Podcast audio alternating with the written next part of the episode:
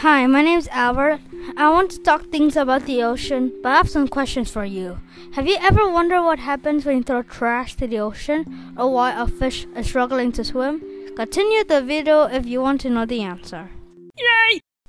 In this episode, I will explain how the ocean is polluted. The ocean is polluted in four ways. One way is trash. Trash can affect the ocean in a few different ways.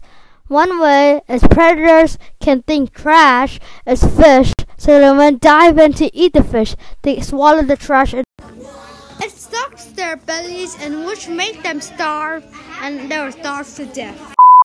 Another way the trash affect the ocean is they give off chemicals that hurt or kill the fish, which decrease the population of fish, which does lead to that uh, predators doesn't need, uh, it can't eat fish anymore.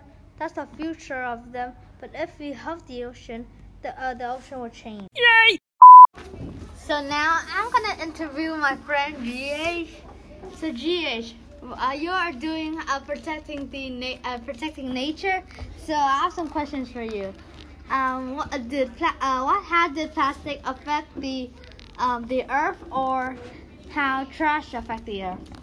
Like for for example if you throw plastic in the ocean the sun will break the plastic down but the plastic will not disappear so the fish can eat eat it and the fish will die Oh, I get it.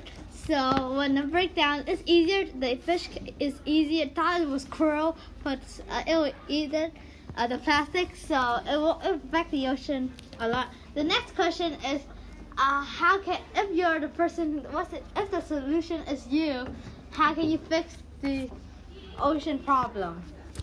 um like tell people to stop using pollution and and and um like take like the oil companies or stuff like that and take the plastic out of the ocean each day. Thank you for listening. Yay! Thank you for listening to my episode.